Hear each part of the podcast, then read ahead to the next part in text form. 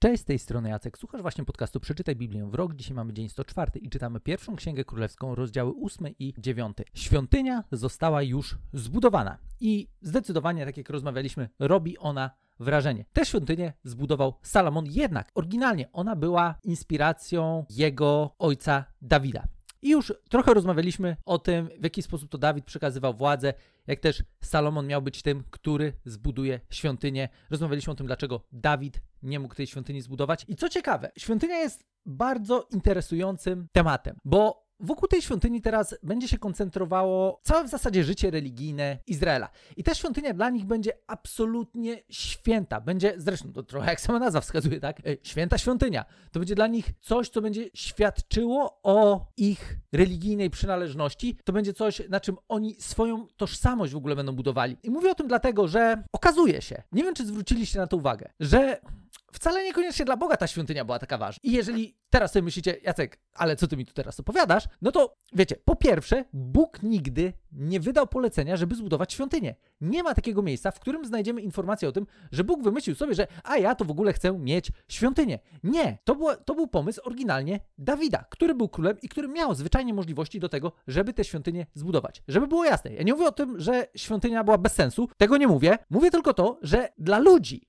ona okazała się czymś ważniejszym niż była dla Boga. To, co dla Boga wystarczyło, to był namiot. Bo być może pamiętacie, jeżeli nie, to wróćcie sobie do nagrań z pięcioksięgu na temat namiotu Mojżesza, bo to tak naprawdę był Boży pomysł. To był pomysł, który miał Bóg. Boży pomysł był taki, że hej, ja i tak jestem takim, w cudzysłowie pozwolę sobie powiedzieć, mobilnym Bogiem, więc mogę zamieszkać w namiocie. Słuchajcie, powiem wam jak to zbudować i mi pasuje. Nie potrzebuję nic więcej. Spoko. Możecie mnie nawet, wiecie, przenosić z miejsca na miejsce. Luz. E, oczywiście były przepisy odnośnie tego, w jaki sposób to miało się odbywać, żeby przez przypadek e, ktoś nie przypłacił tego życiem, co też później się zdarzyło, ale Bóg był zadowolony z tego, że mógł żyć, żyć, w sensie, wiecie, wiadomo, Bóg jest wszędzie, tak? Ale z jakiegoś powodu wybierał czasami takie szczególne miejsca, w których jego obecność objawiała się w sposób absolutnie wyjątkowy. I tym miejscem, przede wszystkim w przypadku Izraela, był namiot Mojżesza. Co ciekawe, o tym jeszcze będziemy rozmawiać przy okazji Księgi Kronik, ja tu też już wspomniałem, był taki moment, gdzie namiot Mojżesza był w jednym miejscu, a skrzynia przymierza była w jeszcze innym miejscu. I pytanie, gdzie wtedy była Boża obecność? To jest, to jest absolutnie interesujący temat. To jak w ogóle Izraelici podchodzili do, do samej Arki Przymierza. Też być może pamiętacie, bo, bo też poświęciliśmy temu chwilę, kiedy rozmawialiśmy o tym, że oni traktowali to jak taki, jakiś, wiecie, amulet, talizman, to w ogóle totalnie pogańsko podchodzili do Bożej obecności i tak naprawdę oni nawet był moment, że wzięli ze sobą do bitwy Arkę Przymierza, tylko że to nic nie pomogło, bo Bóg się zwinął. Bóg po prostu stwierdził, nie, nie, nie, słuchajcie, ja, ja nie będę grał waszymi zasadami gry, e, e, ja się zwijam. Mojej obecności nie będzie przy, przy, was, kiedy pójdziecie do walki. No i wtedy ona, e, ona gdzieś tam przepadła. Znaczy ona, mam na myśli, Arka Przymierza wróciła, okej, okay, już Arka Przymierza jest, jest królestwo, jest król, król naprawdę fantastyczny, król wyjątkowy i ten król zbudował świątynię. Rozmawialiśmy też o tym, że ten król był bardzo zapatrzonym w siebie królem, tak swoją drogą, nie korzystał za bardzo z rad, które Bóg przekazał w pięcioksięgu, ale mamy świątynię. Mamy świątynię, którą wymyślił Dawid i mamy świątynię, której by nie było, prawdopodobnie, a być może w jakiś inny sposób do niej by doszło, nie wiem, ale wiecie, gdyby nie było króla w Izraelu, który nie był Bożym pomysłem, to nie byłoby świątyni która na tyle, na ile przeczytaliśmy tekst teraz, no też nie była Bożym pomysłem. I żeby było jasne, ja wiem, że później ta świątynia będzie zburzona, będzie odbudowana i tak naprawdę jeszcze Biblia mówi nam o świątyni, która jeszcze ma się pojawić, e, więc temat samej świątyni jest ciekawy, ale na, w tym momencie historii, w którym jesteśmy, ta świątynia nie jest dla Boga tak znacząca, jak jest dla ludzi. Już Pomijając temat, który ruszyłem lekko wczoraj, że tak naprawdę ta świątynia to wygląda w zasadzie jak e, wiele pogańskich świątyń tamtych czasów. I żeby było jasne, Bóg, to jest, to jest ciekawe, bo Bóg stwierdził, że okej, okay, ja mimo wszystko mogę tam zamieszkać. Słuchajcie, nie ma problemu. Jak zbudujecie mi taką świątynię, okej, okay, skorzystam, luz, mogę zamieszkać w tej świątyni, moja obecność może być tam widoczna w taki szczególny sposób i o tym też, między innymi, czytamy, kiedy przyniesiono do świątyni Arkę Przymierza. Y, I to jest właśnie w ósmym rozdziale, który dzisiaj czytamy. Kiedy przyniesiono Arkę Przymierza, to w ósmym rozdziale pierwszej Księgi Królewskiej w dziesiątym wersecie czytamy, że gdy kapłani wychodzili ze świątyni Pana, została ona wypełniona obłokiem tak, że kapłani nie byli w stanie tam ustać przy pełnieniu swojej służby, ponieważ chwała Pana napełniła świątynię. I to jest ważne. Chwała Pana napełniła świątynię. Bóg tam był, Bóg skorzystał z tego, pomimo tego, że nie było to jego pomysłem, ale stwierdził, okej, okay, dobra, słuchajcie, no nie ma sprawy, nie ma sprawy, ale jednocześnie ten sam Bóg wiedział, że jest coś dużo ważniejszego niż świątynia, którą Izraelici mu zbudowali. I chciałbym jeszcze raz wrócić do fragmentu z drugiej księgi Samuela, z siódmego rozdziału. To jest ten moment, kiedy Dawid wymyślił, że hej, może bym zbudował Bogu świątynię. Co ja nie mówię, że to był zły pomysł, tylko to nie było coś, o co Bóg prosił i wcale niekoniecznie było tak ważne dla Boga, jak było dla Dawida i później dalej Izraelitów. I czytałem fragment z tej właśnie y, drugiej księgi Samuela z siódmego rozdziału, od 12 wersetu, gdzie możecie mieć poczucie, jak to teraz przeczytam, że hej Jacek, ale jak czytałeś to ostatnio, to trochę inaczej o tym mówić. Powiem tak, czytałem ten fragment kilkukrotnie ostatnio, właśnie na przestrzeni ostatnich dni, jak sobie myślę, ej, w ogóle jest naprawdę to, co zapowiada ten fragment, jest niesamowicie wyjątkowe i łatwo jest nam gdzieś w tłumaczeniu właśnie to zgubić. Zgubić to, o co Bogu tak naprawdę chodziło. A czytamy tak, od 12 wersetu. Gdy dopełnią się twoje dni i zaśniesz ze swoimi ojcami, wzbudzę ci potomka, który wyjdzie z twojego wnętrza i utrwalę jego królestwo. Zwróciłem uwagę na to, znaczy wiecie, przygotowaniach do tego odcinka, że no właśnie, my wiecie, my czytamy ten fragment, jako to jest fragment o Salomonie. No i być może w jakimś zakresie to jest o Salomonie, ale to, co mnie zastanowiło, nie wiem, może wiecie, ja mo mogę się mylić, nie mówię, że nie. Jeżeli się mylę, to możecie się do mnie odezwać gdzieś tam, wiecie, na, na grupie na Facebooku, e, zresztą bibliawrok.pl, jakbyście szukali tej grupy, to możecie właśnie wejść na tą stronę bibliawrok.pl, tam, tam możemy się skontaktować, ale jest napisane, że gdy dopełnią się twoje dni i zaśniesz ze swoimi ojcami, wzbudzę ci potomka. Czyli to trochę wyglądało dla mnie tak, jakby najpierw Dawid miał umrzeć, a później Bóg miał mu wzbudzić potomka. Znaczy, to chyba, że tu jest mowa o tym, że ten potomek nie wiem, będzie wcześniej, będzie wzbudzony, czy tam, nie wiem, do realizacji swojego powołania. Nawet sam jak to mówię, to jakoś nie bardzo mi to się klei. Ale to, że ten fragment mówi o Jezusie, to jest bardzo jednoznaczne, bo, bo to jest zapowiedź właśnie Mesjasza, który ma przyjść. I czytamy dalej, że On zbuduje dom mojemu imieniu, a tron Jego królestwa utwar, utrwalę na wieki. Bóg nigdy nie utrwalił tronu królestwa Salomona na wieki. To, żeby było jasne, to się nigdy nie wydarzyło. Ale też czytamy, że on zbuduje dom mojemu imieniu. I ja wiem, właśnie, to słowo dom tutaj jest tak niefortunne. Znaczy, no nie, on okej, okay, ono jest okej. Okay. Tylko, że my kiedy czytamy, że on zbuduje dom mojemu imieniu, to od razu i powiem tak, ja przez lata też tak czytałem ten fragment i w zasadzie pierwsze co to myślałem o Salomonie. Ale kiedy teraz raz, drugi, trzeci, któryś czytałem ten fragment i popatrzyłem sobie na niektóre słowa, no to, no właśnie, to słowo dom w ogóle nie oznacza tutaj budynku. Znaczy ono w niektórych miejscach jest tłumaczone pod kątem budynku, ale tak jak spojrzałem na to słowo, które jest bardzo popularne, jeśli chodzi o Biblię hebrajską, ono się pojawia ogromną ilość razy, to w zdecydowanej większości ten dom oznacza tak naprawdę trochę tak jak rodzinę. Bo na przykład był fragment, że Abra Abram wtedy jeszcze miał wyjść z domu swojego ojca. Nie chodziło o to, że on miał, wiecie, się wyprowadzić. On miał opuścić swoją rodzinę. O to nam chodziło. I to jest dokładnie to słowo, które tutaj się pojawia. No i tam dalej czytamy, że ja będę ojcem, a on mi będzie synem, jeśli dopuści się prawości, skardzę go rózgą ludzką i potraktuję ludzkimi razami, lecz moja łaska nie odstąpi od niego, jak to było w przypadku Saula, którego usunąłem przed tobą. Twój tron będzie trwały, utrwalę twoje królestwo, twój tron będzie niewzruszony na wieki. Bogu zależy na całkiem innym domu. Nie na domu, na którym nam się może wydawać, że Bogu zależy. I pomimo tego, że z jakiegoś powodu są czasami takie sytuacje, w których Bóg wybiera sobie pewne miejsca, żeby tam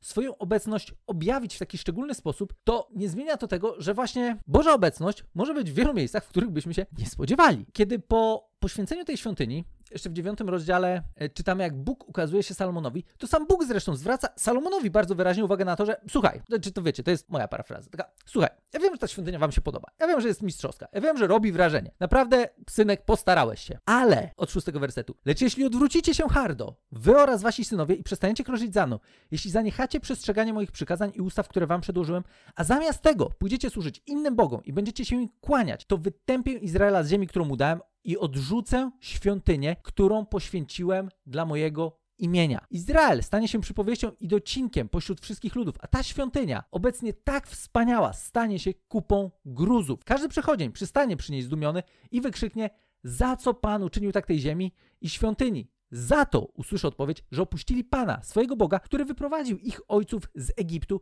a uchwycili się innych bogów, kłaniali się im i służyli. Właśnie dlatego Pan sprowadził na nich całe to nieszczęście. To, że ta świątynia była krucha, pomimo tego, że Bóg poświęcił ją dla swojego imienia, było już wyraźnie wiadome od samego początku, bo Bóg wyraźnie o tym powiedział, że słuchajcie, rozumiem, że to Ja rozumiem, że dla was to jest coś ważnego, a dla mnie nie jest aż tak ważne jak dla was. Ja sobie jestem w stanie poradzić bez tej świątyni. Radziłem sobie całkiem fajnie w namiocie, wcale mi to nie przeszkadzało. Okej, okay, jak ma być świątynia, niech będzie świątynia, luz, ale ten namiot był zapowiedzią właśnie tej, w cudzysłowie znowu, mobilnej obecności Boga. Tego Boga, który chce być wszędzie, chce tą swoją szczególną obecność objawiać w różnych miejscach, w miejscach, w których my byśmy często się nie spodziewali. Jeżeli zastanawiacie się, Jacek, to po co to wszystko? Po co, po co w ogóle ta cała heca ze świątynią i czemu w ogóle tak się tym przejmujesz? A no dlatego, że dzisiaj Bóg wciąż ma świątynię. Nawet ma dużo świątyń. I nie jest to koniecznie coś, o czym my myślimy. Gdybyśmy mieli więcej czasu, chętnie odniósłbym się jeszcze do tego, w jaki sposób w ogóle wyglądały rozmowy Jezusa z faryzeuszami, kiedy wiecie, pojawiał się temat świątyni. To, to, było, to było ciekawe. To było naprawdę bardzo ciekawe,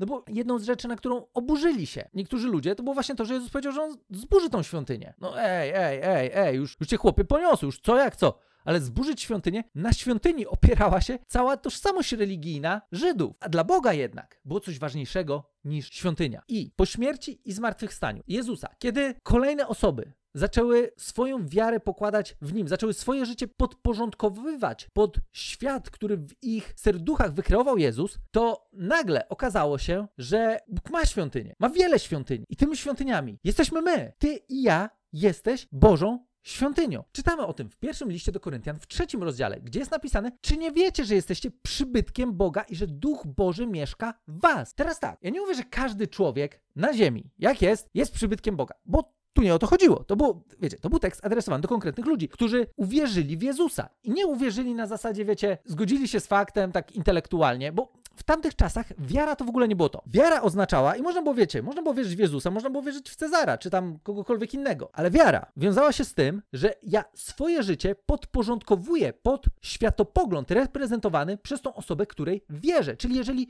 wierzyłeś w Jezusa, to całe swoje życie podporządkowywałeś Jezusowi, podporządkowywałeś sposobowi życia, który proponował Jezus. To jest wiara, o której mówił Jezus. Jeżeli taka wiara, pozwolę sobie powiedzieć, wydarzyła się w Twoim życiu, jeżeli uwierzyłeś Jezusowi i swoje życie podporządkowałeś Jemu, no to okazuje się, że Bóg patrzy na Ciebie jak na swoją świątynię, jak na kogoś, to może nieść Jego obecność. Jeżeli dzisiaj sobie pomyślimy o, tym, o tych wszystkich takich przejawach Bożej obecności, o których czytaliśmy w Starym Testamencie, no to dokładnie to wszystko, co jest takimi spektakularnymi rzeczami, jest czymś, co w pewien sposób może się teraz odnosić do nas. Bo jeżeli my niesiemy Bożą obecność w swoim życiu, to możemy liczyć na to, że będą się działy rzeczy, które nie są w stanie być wykrzesane naszą własną siłą, albo po prostu możemy Boga zaprosić do naszego życia w tak wyjątkowy sposób, że On będzie w stanie zmieniać rzeczywistość, w której się znajdujemy. I nie mówię tu o tym, że znowu, ja wiem, że często jest takie, no dobra, to co ja z tego będę miał? z tego będziesz miał to, że życie ludzi wokół ciebie może doświadczać całkowitej przemiany. I tak naprawdę najlepszym przykładem tego, w jaki sposób to miałoby wyglądać, jest właśnie osoba Jezusa, który był taką żywą, chodzącą świątynią. Takie życie dla nas wyobraził sobie Bóg, jakie zaprezentował Jezus sobą, będąc tutaj na ziemi. A jak pomyślimy sobie o tym, jak wyglądało życie Jezusa, o czym oczywiście będziemy jeszcze rozmawiać, kiedy będziemy czytać e, Ewangelię, poświęcimy temu trochę więcej czasu, aż żałuję, że tak szybko przez tę Ewangelię przejdziemy, tak poświęcając Cię jeden dzień na te, na te rozdziały, które będziemy mieli, ale gdziekolwiek Jezus się nie pojawiał, coś się działo. Często byli ludzie uzdrawiani, były wypędzane złe duchy, ludzie odzyskiwali nadzieję, życie ich się zmieniało. Gdziekolwiek Jezus się nie pojawiał, działo się dobro. Dobro, które Bóg przeznaczył dla ludzi. I tak naprawdę Jezus jest dla nas najlepszym przykładem tego, co to znaczy być żywą świątynią Boga. Być tym, który niesie Bożą obecność. To jest coś, co Bóg przygotował dla każdego, kto zaufa Jemu, kto swoją wiarę złoży w Nim i kto przez tą wiarę swoje życie podporządkuje sposobowi życia, który proponuje, które proponuje nam właśnie Jezus. To jest coś, co było trochę nie do ogarnięcia dla Żydów w tamtym czasie, bo oni bardzo skupili się na świątyni. I my często też skupiamy się na, wiecie, świętych miejscach, ale święty Bóg chce mieszkać w tobie i we mnie, po to, żeby, tak jak to było w przypadku namiotu Mojżesza, mógł spokojnie przenosić się z miejsca na miejsce i swoją obecnością w taki wyjątkowy sposób zmieniać życie ludzi, wnosić nadzieję, wnosić miłość, wnosić pokój, wnosić to wszystko, co jest nam jako ludziom do życia absolutnie niezbędne. Do życia, w którym będziemy w stanie kwitnąć na Bożą chwałę i innym wskazywać na to, jaki jest Bóg. To jest zaproszenie, które Bóg ma dla każdego z nas i mam nadzieję, że z tego zaproszenia skorzystać. Skorzystasz. Jeżeli nie wiesz, jak, jak to zrobić, to po prostu ci pomóż. Po prostu powiedz, Boże, jeżeli to, co ten chłop mówi tutaj, w tym podcaście jest prawdą, to daj mi doświadczyć takiego życia. Warunek jest jeden. Pytanie, czy my chcemy nasze życie podporządkować Bożemu życiu? Jeżeli tak, Jezus zaprasza cię do doświadczenia całkowicie nowego życia. Życia, w którym On jest Panem i w którym dobry Bóg Cię prowadzi i pomaga Ci zrealizować potencjał, który w Tobie złożył po to, żeby świat mógł poznać, że jest Bóg. To było misją Izraela. To tak samo jest misją naszą dzisiaj, żeby świat mógł poznać Boga. Jeżeli macie jakieś dodatkowe pytania, niezmiennie zapraszam Was na stronę, którą już dzisiaj wspomniałem, bibliawrok.pl. Tam możemy sobie podyskutować, porozmawiać i słyszymy się już jutro w kolejnym odcinku.